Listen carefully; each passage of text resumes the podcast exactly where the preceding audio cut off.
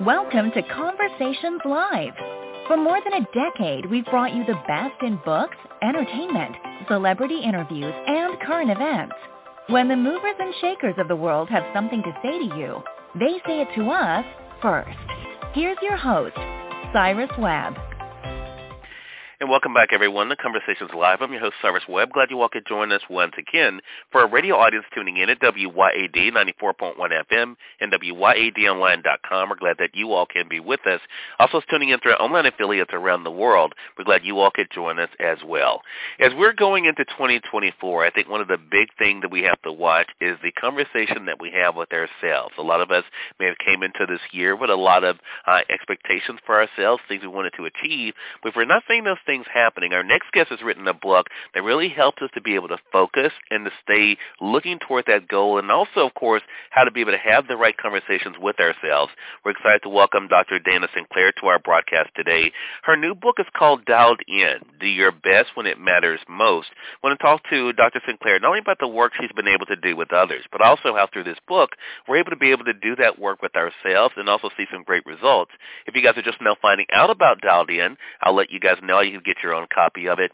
Dr. Sinclair, thank you again for the time. Really do appreciate it. Cyrus, I'm looking forward to our chat. Well, same here, and I have to say, when this book was first pitched to me, I was I was very excited. I'm I'm an eternal optimist, Dr. Sinclair. And one of the things I try to get people to see is to to not to judge themselves by their past, not to let what what didn't happen yesterday, you know, determine what's going to happen today. And I love the fact that in this book, you really give us some actionable things that we can be able to consider and to use. Before we get into that, I want to talk about the work you've been able to do. So, what has it been like for you, Dr. Sinclair, to know that you've been able to help people to dial in and to really bring out the best of themselves? Well, I must say it is one of the best feelings for me. I love to see my people, anybody really, but you know, my clients perform well, get the most out of themselves in their pressure moments improve. It's been a blast. Have you always known that this is what you were called to do or meant to do? Not at all. I had a very circuitous route to doing what I am doing today, and I, I've had a lot of great sort of academic and work experiences. But when I finally sort of pulled it together and decided to go the performance route, um, I've had uh, a really good time because showing people a simple, more applied way to do well and to feel good about themselves and, of course, their mental health has been extremely rewarding.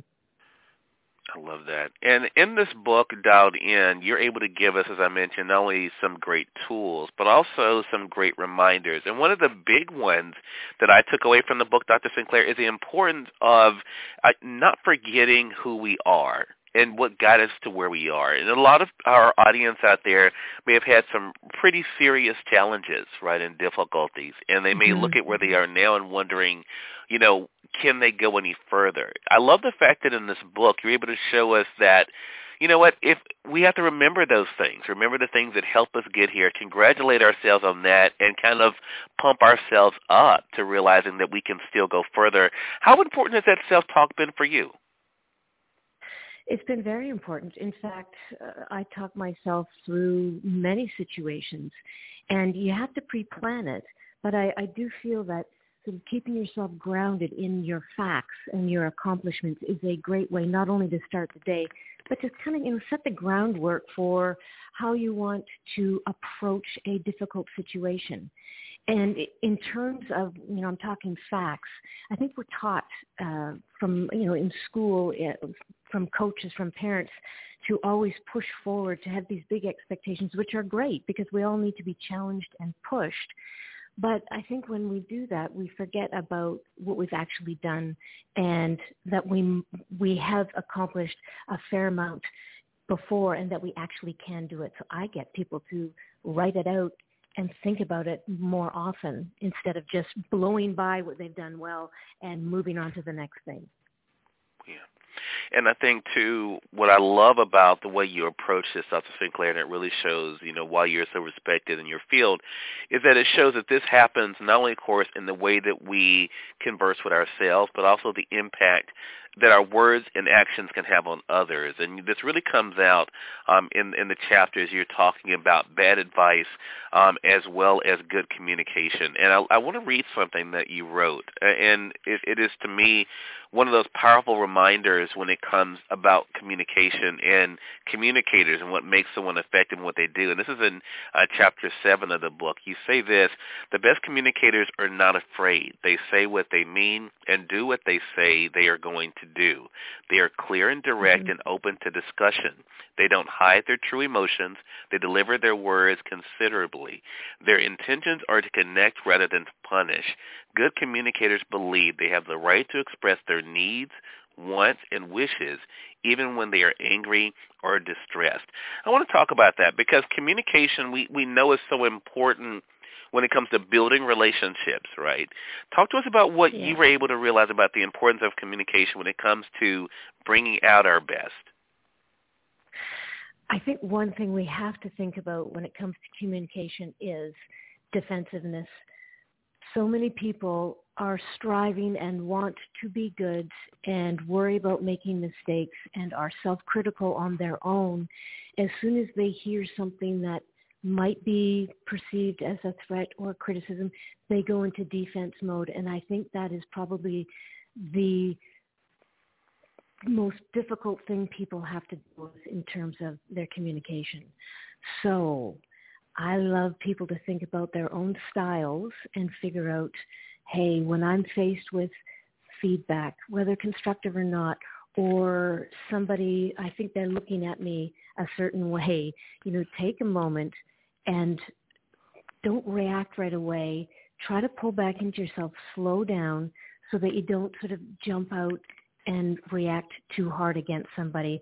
I think people forget to look at themselves and realize that they're protecting themselves most of the time. That's what's going on in relationships where the communication isn't going so well. It's because we become defensive and are always protecting ourselves. I want people that to fix so, that. Yeah, I'm sorry. I'm just going to say that is so true, and I think too, it, it it's almost as if we we feel like we we have to we have to be that person that that lets people know that you know we we know what we're talking about or that we you know we believe so strongly about something. So it becomes so defensive um, and and really I think can sometimes fracture the conversation. I love the fact that in that chapter though, Dr. Sinclair, and, and really because all of us have in, have encountered people who may not be the best communicators, right, or may not handle communication the best.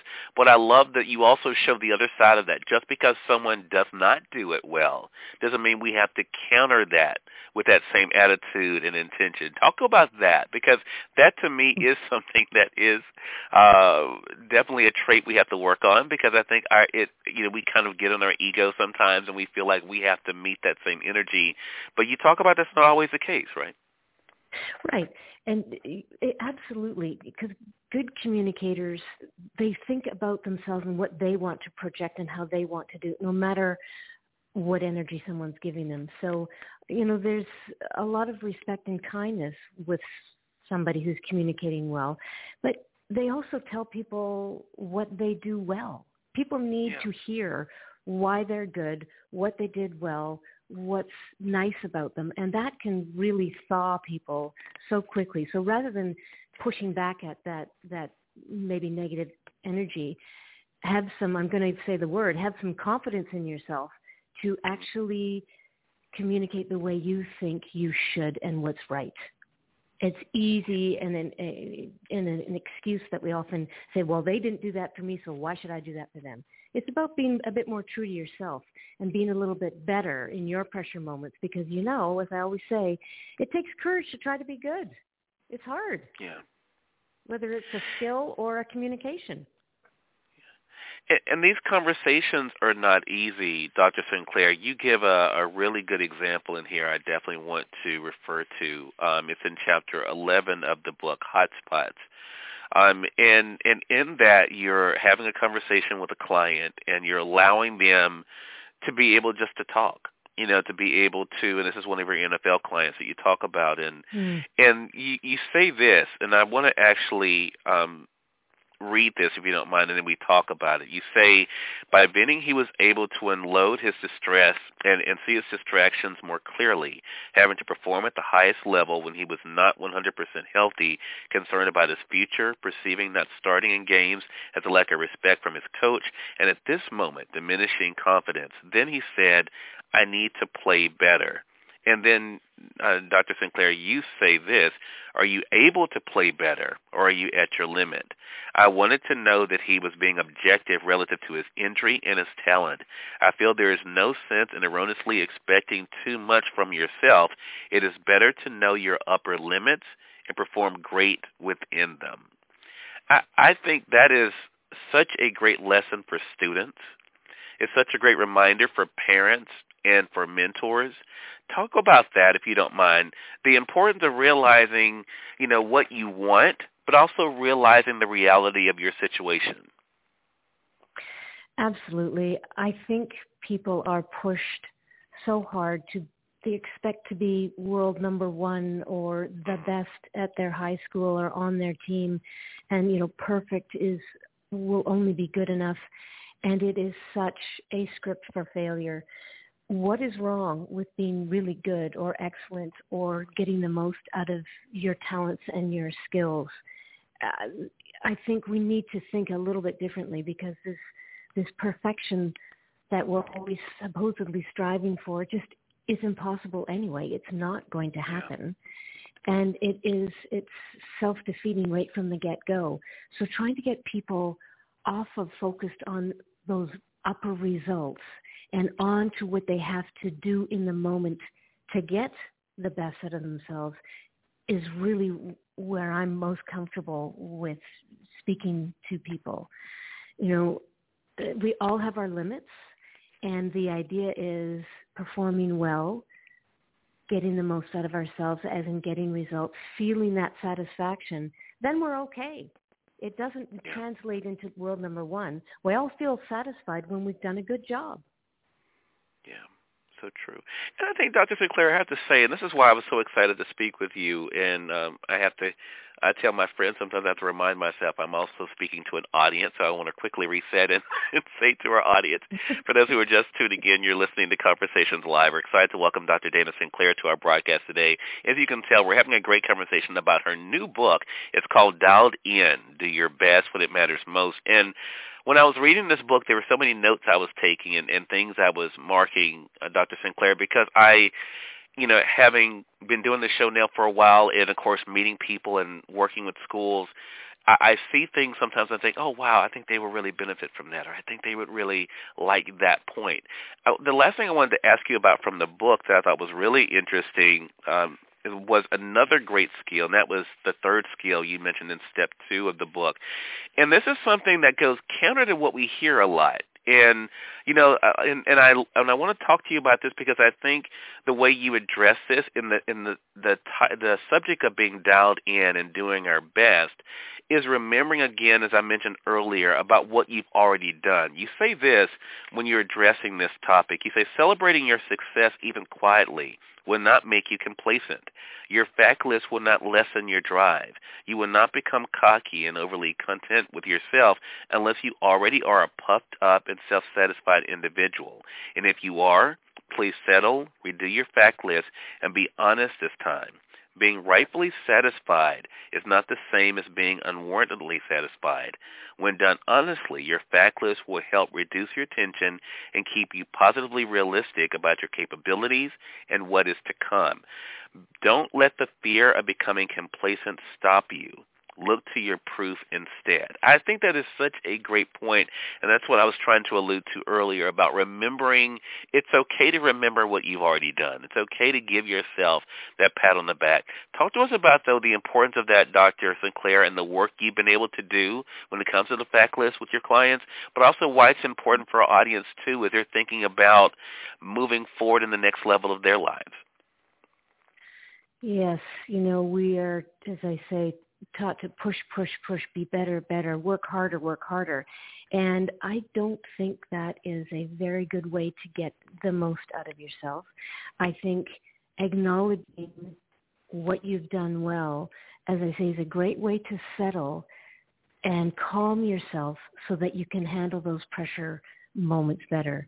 And you know, it's not as it's not as difficult as people think. We we avoid being honest with what we're fearful about and always try to act as though we can handle anything and that we don't have limits. We all get a little bit mm, pressured when we're bumping up against our own limits. So yeah. I don't want people to resist being honest with themselves and in terms of what does get in the way, what does distract them, what does scare them, but on the other hand, why they're good. I have clients, I'm thinking of an Olympian, the week before their race, they opened up their facts list every morning, went through what they'd done, you know, their their actual sporting co- accomplishments, but what they'd done as a person. They were nice and kind and the good feedback that they'd had, and that grounded them. And they were able to get a very good performance out of themselves. Did they win? No, but they were completely satisfied because they showed up in the moment and did a good job for themselves. And knowing what you're capable of and what you've done is a skill to build off of daily. Yeah, daily. It is such a great thing. Did you have any wow moments, Dr. Sinclair, when you were writing this book? Because I mean, this is work you have devoted yourself to. But as you were compiling Dialed In, were there any wow moments you had for yourself? Uh, as in trying to deal with having to write a book? Right, exactly. Yes. Well, as I say, I talked myself through the days that when things weren't coming so easily, I had to talk myself through it. And I did have a facts list that I had to check. And I also did a lot of breathing too. So I got to the point where, you know, I mean, I really enjoyed doing this because it gave me a chance to try to write down in a clear fashion a process and actionable things that would actually help anybody in any domain or any job because we're all performers. But, you know, I I actually would get to the point where I would breathe, settle down, and just tell myself to just keep writing. Doesn't matter. You can go back and check it later. Just get the idea out. Nobody's judging you yet. Carry on. Just dump it and go. So I used all these skills myself.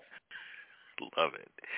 Well, I have to say this book is definitely a game changer. It's a great reminder. It's a great reset and a great resource, I think, Dr. Sinclair, to remind us of what we can do and then using the tools at our disposal to be able to do it. Again, everyone, Dr. Dana Sinclair has been our guest. Dialed In is the book, Do Your Best When It Matters Most. It's available, of course, through your favorite online bookstore or your own personal bookstore in your area. Of course, Amazon has it as well. Dr. Sinclair, I really appreciate you stopping by the program today. How can our audience stay connected with you? Oh, drdanasinclair.com or on Instagram at Dr. Dana Sinclair. All right. Again, I really appreciate the time and looking forward to our opportunity to chat again. Thank you so much. I enjoyed that. Thank you. And we thank your audience for tuning in to another great segment of Conversations Live. Until next time, I'm your host, Cyrus Webb, saying as always, enjoy your day, enjoy your life, enjoy your world. Thank you all for choosing Conversations Live. Let's go make today amazing. Take care.